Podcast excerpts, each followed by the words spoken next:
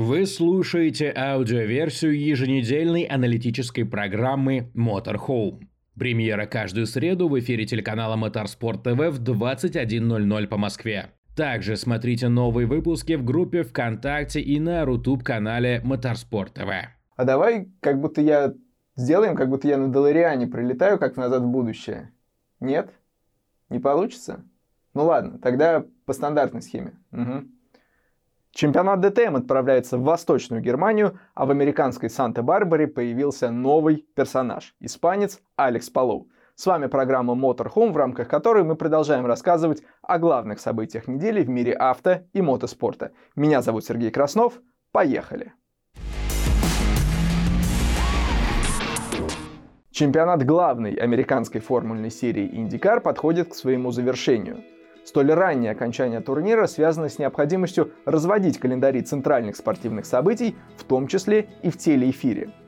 С главным развлечением страны, американским футболом, автоспорт конкурировать пока не может. НФЛ стартует в сентябре, поэтому Индикар, будьте любезны. Если сезон завершается, то, что никак не хочет заканчиваться, так это невероятная серия Скотта Диксона. Новозеландец одержал победу на состоявшемся в прошедшие выходные этапе на дорожной трассе в Индианаполисе. Таким образом, на протяжении 19 сезонов подряд он выигрывал хотя бы одну гонку. Отметим, что на первое место Диксон забрался, несмотря на то, что в суматохе стартового круга был отправлен в разворот, в результате чего откатился в конец пилотона, но смог прорваться наверх и выиграл заезд. В чемпионате Скотт Диксон вышел на вторую позицию, но догнать лидера испанца Алекса Палоу шансы есть, но скорее теоретические – в оставшихся трех гонках нужно не только набирать максимальное количество очков, но и рассчитывать, что испанца подстерегут какие-то неприятности чуть ли не на каждом из этих трех этапов. Если говорить о неприятностях, то скорее они будут ждать испанца в суде.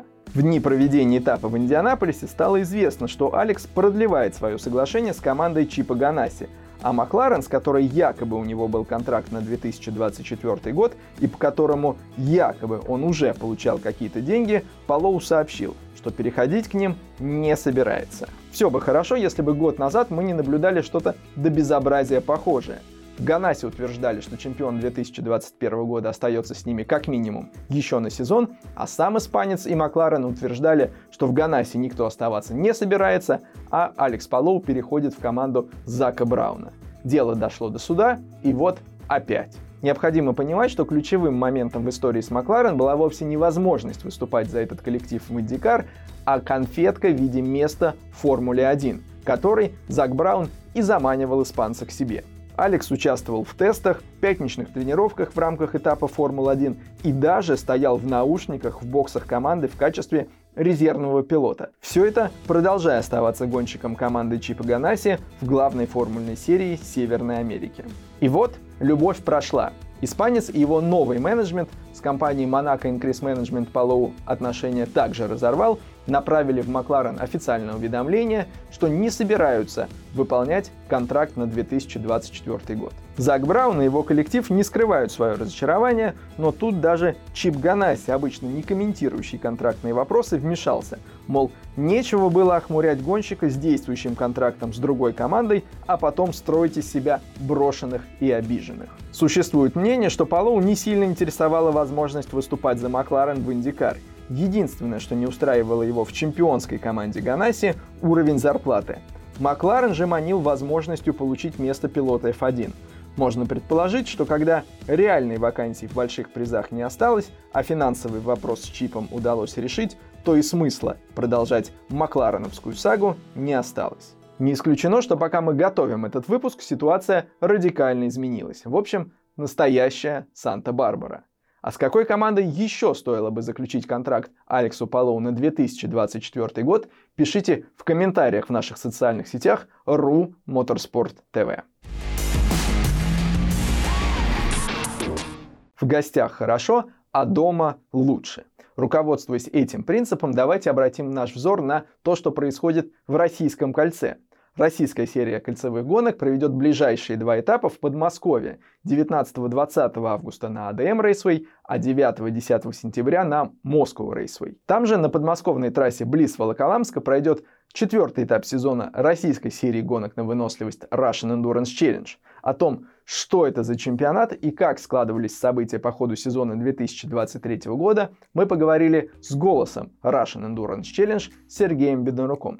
Сергей, предлагаю начать с темы чемпионата. Что это такой за турнир, когда он появился и какая техника в нем принимает участие? Ну, во-первых, немножечко предыстории. В э, нашей стране гонки на выносливость не имеют э, таких больших, наверное, традиций, такой глубокой истории, как э, в Европе и Америке. Можно вспомнить, как в нулевые годы единичные марафоны проводились на том же Невском кольце, на городской трассе в Лужниках, но все это действительно были такие единичные мероприятия. Вот в 2015 году а, организовали а, серию гонок на выносливость, российскую серию гонок на выносливость, которая получила название REC, Russian Endurance а, Challenge. И это стало действительно первой такой полноценной в нашей стране серии рельсовых гонок на выносливость длинных марафонских соревнований. В 2015 году, в октябре, на Moscow Raceway прошел первый четырехчасовой марафон, и с тех пор именно формат четырехчасовых гонок стал стандартным, скажем так, для а, серии REC. Но а, все-таки в первый а, сезон это еще, наверное, даже нельзя было назвать прям такой полноценной серией или чемпионатом. И прорывным по-настоящему, конечно, прошлый год стал для РЭК, когда это уже, во-первых, превратилось в постоянный такой многоэтапный чемпионат из нескольких гонок в календаре. Ну и плюс, конечно же, состав участников в прошлом сезоне заметно усилился, привлекло и более широкое внимание публики российской серии гонок на выносливость к серии РЭК. Здесь э, соблюдается, скажем так, добрая традиция марафонских гонок, когда одновременно на стартовой решетке собираются участники на машинах разных классов, и поэтому борьба ведется в каждом классе э, отдельная, ну и плюс э, есть так называемый абсолютный зачет. Машины самые разные, от прототипов и GT3 до машин класса Туринг и S1600, плюс даже иногда появляются на старте классические машины, поэтому стартовая решетка традиционно весьма пестрая. И, ну, во-первых, многоклассовость позволяет собрать солидный состав участников, большое количество машин на стартовой решетке, ну и делает эту самую решетку разнообразной. Здесь можно найти самые разные машины и, конечно же, визуально, я думаю, что публике это должно быть интересно. Про машины поговорили, а что с гонщиками? Russian Endurance Challenge – это территория любителей или все-таки встречаются пилоты со знакомыми широкой аудиторией именами или, может быть, даже мировой известностью? Когда эта серия зарождалась, вот в 2015 году и в первые годы э, после этого. В первую очередь это, наверное, была все-таки серия, ориентированная на любителей. И даже можно сказать, что прежде всего это были гонки ради самих э, гонщиков и спортсменов. Но постепенно ситуация менялась, и опять же, как я уже в самом начале сказал, что прорывным стал прошлый год, когда серия возобновилась после паузы, вызванной пандемией. И в прошлом году действительно звездный состав участников был в РЭК, Роман Русинов, Виталий Петров, Михаил Алешин, Виктор Шайтар, Даниил Ряд, а, Сергей Сироткин. Это далеко не полный список звездных имен, которые а, мелькали на этапах РЭК в прошлом году. И а, организаторы также, собственно, видя повышающийся интерес со стороны публики, и стали больше, скажем так, именно делать в плане организации каких-то мероприятий для зрителей по ходу гоночного дня. Поэтому сейчас уже рэп это совершенно точно не гонки ради гонщиков, а это гонки и для, естественно, участников, но и для э, зрителей, потому что и организуются прямые трансляции, то есть можно смотреть э, совсем и удаленно, если нет возможности приехать на трассу. Если же зритель приезжает на трассу, то в течение э, дня различные э, мероприятия, которые так, дополняют этот праздник автоспорта, так что здесь постепенно рэк выходит на такой ну, солидный, можно сказать, международный уровень, э, как это и должно быть в больших гонках, когда центральным событием дня, естественно, является сама гонка, но вокруг этого э, происходит множество интересных мероприятий для, что называется, всей семьи, и зрители разных возрастов не будут скучать по ходу гоночного дня. Ну, мы понимаем, что сейчас есть, конечно, определенные сложности с просто напросто даже той же логистикой, но вот на недавнем этапе, который прошел в рамках большого фестиваля скорости музыки Гараж Фест на автодроме Егора Драйв, э, в э, победившем экипаже с Денисом Ременяко выступал Адам Кристодулу, достаточно опытный и именитый в гонках на выносливость э, пилот, который выиграл в свое время 24 часа Нюрбург-ринга, но имеет большой опыт выступления в соревнованиях Гран-туризма. Так что вот, вот такой пример даже в эти непростые времена можно привести. Ну и в, в принципе в э, предыдущие годы тоже иностранцы приезжали на РЭК. Можно вспомнить выступление того же э, Габриэля Пьяна, который сейчас весьма успешно выступает с Маратом Хайровым в немецкой серии ADAC GT4. Он тоже был таким постоянным участником серии э, э, поэтому периодически и в том числе вот иностранные пилоты достаточно большие выступления в гонках на выносливость э, появляются на российских трассах именно в серии REC. В соревнованиях, где представлены машины разных классов и даже идеологий, у организаторов постоянно возникает вопрос и даже головная боль, как все это многообразие уравнять. Что касается пресловутого баланса производительности БОПа, то его в наших э, гонках пока что нет, потому что эта система, конечно, очень сложная, чтобы ее внедрить и за этим всем а, следить. Да и, в общем-то, мы по мировому опыту знаем, что по большому счету в тех же соревнованиях GT работает только хорошо система Стефана Ротели, на которую тоже нужно, наверное, получать лицензию, и опять с ней работать. Поэтому, наверное, это вопрос будущего. Поэтому самое главное, наверное, что нужно э, понимать э, зрителям, это то, что участники делятся по классам в зависимости от той техники, на которой они выступают. Классы самые разные, от прототипов Sienna, Sien Pro и машин GT. Здесь тоже разделение на несколько классов. Это и GT Pro в международной классификации, соответственно, GT3 просто GT, это в международной классификации GT4. Ну и далее уже идут кузовные классы, тоже которые делятся на э, разные группы.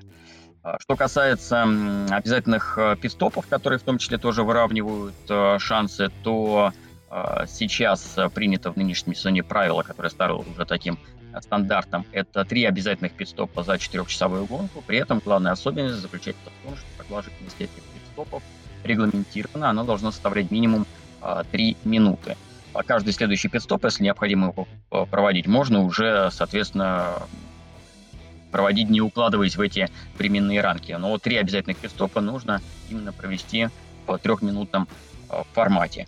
Ну вот, пожалуй, наверное, это такие основные э, особенности, вот, которые нужно знать зрителям, а в остальном борьба идет как тактическая вот с выбором момента для этих пидстопов, так, собственно, уже и борьба на самой трассе. За Russian Endurance Challenge ты следишь уже не первый год. Как меняется этот чемпионат? В каком направлении он развивается? Ну, вне всяких сомнений и без всякого привлечения чемпионат развивается в правильном направлении, потому что он привлекает и опытных, именитых пилотов, я уже перечислял, наших гонщиков мирового уровня, а, и, э, конечно же, это лучшее свидетельство тому, что а, серия становится все более профессиональной, все более конкурентной и интересной. А, при этом нужно отметить, что серия и сама, скажем так, рождает и взращивает своих звезд. Прежде всего, конечно, хочется упомянуть Дениса Ременяка, потому что до этот пилот мало кому был известен. Это именно что пилот-любитель. Но серьезно он подход демонстрировал, плюс его тренировал Михаил Алешин, и это явно не прошло даром. И сейчас Денис Ременяка навязывает борьбу э, на трассах э, пилотам мирового э, класса, и порой ничуть им не уступает. И это именно тот гонщик, который, эм, скажем так, стал известен благодаря своим успехам в РЭК, и сейчас он настоящая звезда наших российских марафонов. Поэтому это тоже конечно, важно отметить, что серия не только стала, скажем так, привлекать уже именитых пилотов с опытом выступления в больших гонках, в том числе в победителей как уже Лимана, как Виктор Шайтар, призеров Лимана, как Роман Русинов, ну и многих-многих других.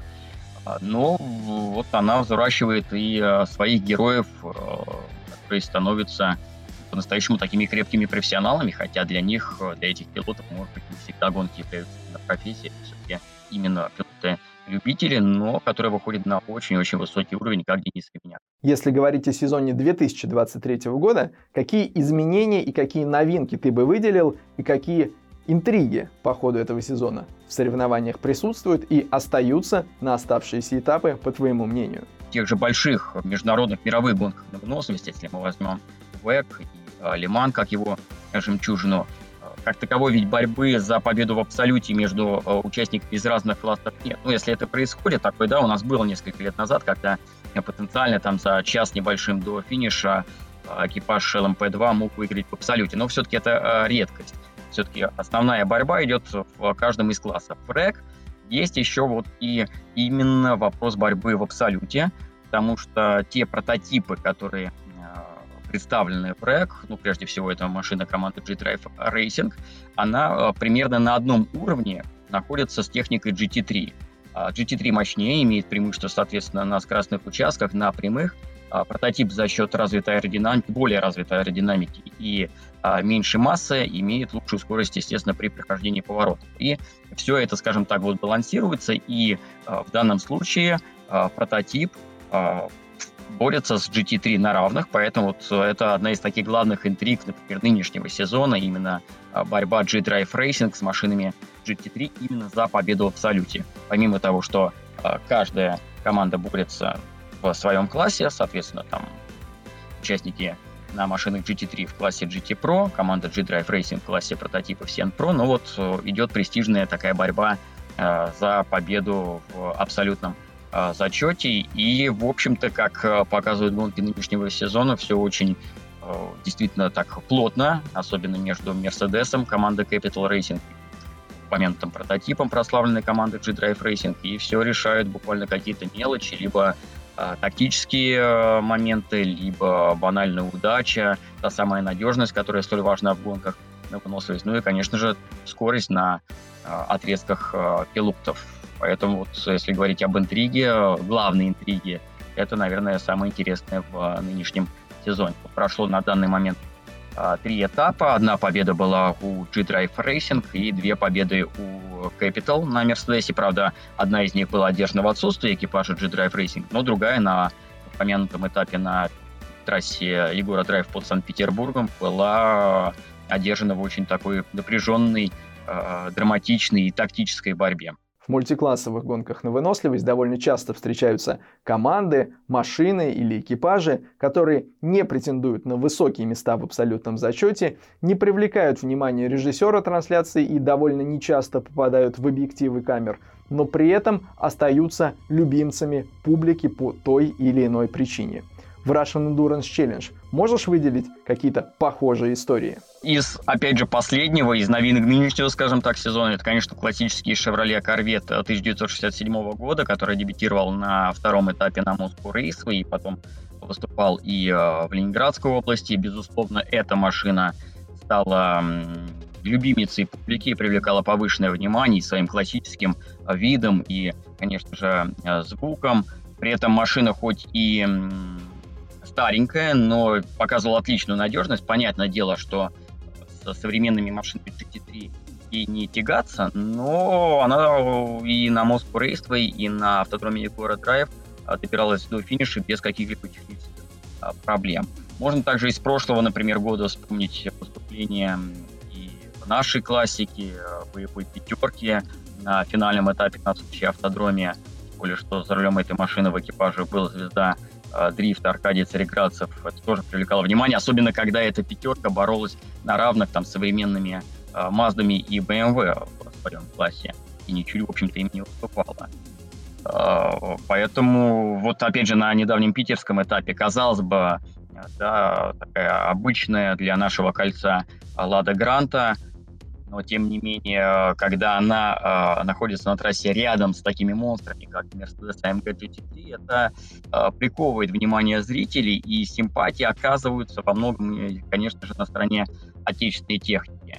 Ну и, наверное, если мы говорим именно о каких-то знаковых машинах для Russian Endurance Challenge, то нельзя также не упомянуть, конечно, Mark GT, машину с непростой историей, которая долго э, ожидала своего гоночного дебюта, который по-настоящему состоялся, вот, по сути, только в прошлом году. К сожалению, пока есть определенные технические проблемы, насколько понимаю, в основном связанные с электроникой.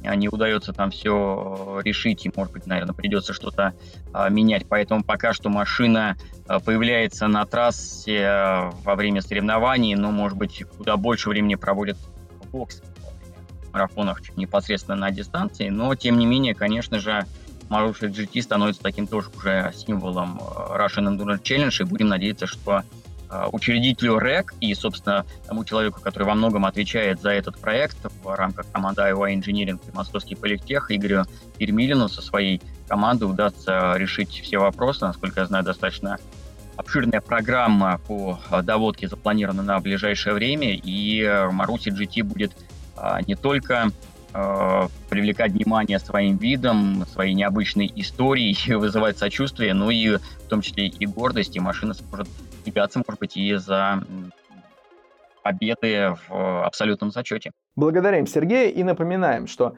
обзоры четырехчасовых гонок Russian Endurance Challenge этого сезона вы можете видеть в эфире телеканала Motorsport TV. Ближайшего раунда российской серии гонок на выносливость Russian Endurance Challenge придется еще немножечко подождать, а вот очередной этап гоночной серии DTM состоится уже в ближайшие выходные. Естественно, за прямыми трансляциями можно будет следить в эфире телеканала Motorsport TV. Как мы уже рассказывали, первая половина по сезону DTM осталась позади, и она подарила нам 8 разных победителей в 8 гонках. Впереди нас ждет еще 4 этапа, соответственно, также 8 гонок. И основная интрига на ближайший этап заключается в том, кто станет девятым победителем или, возможно, кто-то из восьми триумфаторов предыдущих заездов сможет оформить вторую или даже, может быть, третью победу. Ареной пятого этапа сезона станет автодром Лаузицринг, расположенный в восточной части Германии. Трасса была построена в 2000 году и представляет собой в некотором роде уникальный объект для континентальной Европы. Кольцо, на котором проходят в том числе и гонки ДТМ, вписано в скоростной овал, а точнее треугольник, куда в свое время приезжали участники американской формульной серии карт. К сожалению, начало гоночной карьеры этого комплекса, расположенного в угольном карьере, напрямую связано и у многих до сих пор ассоциируется с трагическими событиями. В апреле 2001 года в ходе предлимановских тестов прототипа Audi R8 погиб экс-пилот Формулы-1 Микеле Альбаретто. R8 в будущем принесла мировую славу и Audi, и большому количеству выступавших за ее рулем пилотов, но для Альбаретто она стала последним автомобилем и последней черной страницей в его блистательной биографии. Осенью того же 2001 года в ходе этапа карт в ужасную аварию попал Алессандро Дзанарди – Итальянец выжил, вернулся в гонки, помимо этого стал обладателем четырех золотых и двух серебряных медалей Паралимпийских игр, а также образцом и примером решимости, стойкости и силы воли для миллионов. Как известно, есть только один шанс произвести первое впечатление. И Лаузиц Ринг справился с этим так себе – тем не менее, эти события нельзя связать напрямую с какими-то изъянами или недостатками самого гоночного комплекса. Поэтому DTM приезжает сюда уже давно и регулярно. Из действующих пилотов у Лукаса Аура и Рене Раста по три победы на Лаузиц-ринге, а в прошлом сезоне обе гонки этапа остались за будущим чемпионом Шелдоном Вандерлинде. Ну а пока мы ждем старт очередного гоночного уикенда, давайте еще раз вспомним лучшие моменты предыдущего, четвертого этапа сезона 2023 года гоночной серии DTM на Нюрбург-ринге.